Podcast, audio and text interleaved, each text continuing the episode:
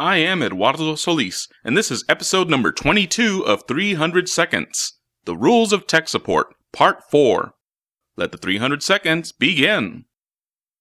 I don't know if I should be delighted or disturbed to find that I'm here doing this for the fourth time. In any event, here we are, so here we go. Heart of Stone Rule. There is only so much a person can take.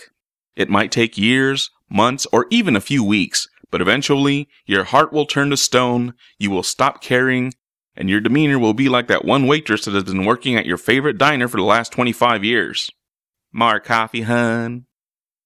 Better idiot rule. You can give servers and printers cutesy names so that people remember them.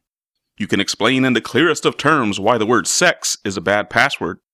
And you can even have a giant neon sign that says do not bring food into the computer lab above the lab door. But no matter how idiot proof you make things, no matter how much sense it makes to you, there will always be somebody that defeats your failsafes. Nature does not like things that work perfectly, and thus it will always create a better idiot to destroy any foolproof system that you create. Guaranteed. Aura Rule After a certain amount of time, some techies develop an aura around them that fixes minor problems on its own.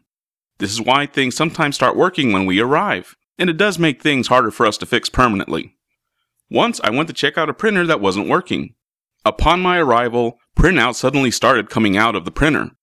I told the person who had called in the ticket that if they needed to print in the future to let me know and I would come and stand by the printer to make it work. Yeah, that didn't go over too well, but it does provide me with a nice segue into the darn it, Jim, you're a technician, not a comedian rule. It can be tempting to try to defuse a tense situation with humor, but if you are a geek, then don't. Just don't. Let's be honest here. Most people aren't going to know or care about Han shot first, or the cake is a lie, or even Klaatu Barada Nikto. There are fewer things sadder in this world than a geek trying to tell geeky jokes to a non geek. So save it for your fellow geeks in the dungeon, okay? Happy Place Rule. At its most basic level, techies, programmers, heck, all IT people are paid to think. Many, but not all IT people need to be in their happy place to think. And for some people, the happy place is quiet. If your IT guys are being quiet, it's usually because they are trying to figure something out in their heads. They are thinking. It is their job.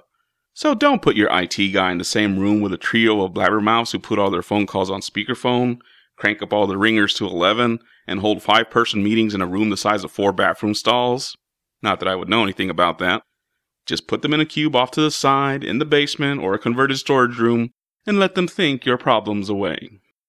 Well, that's it for now. You know, at this point, I think I really need to start writing a book.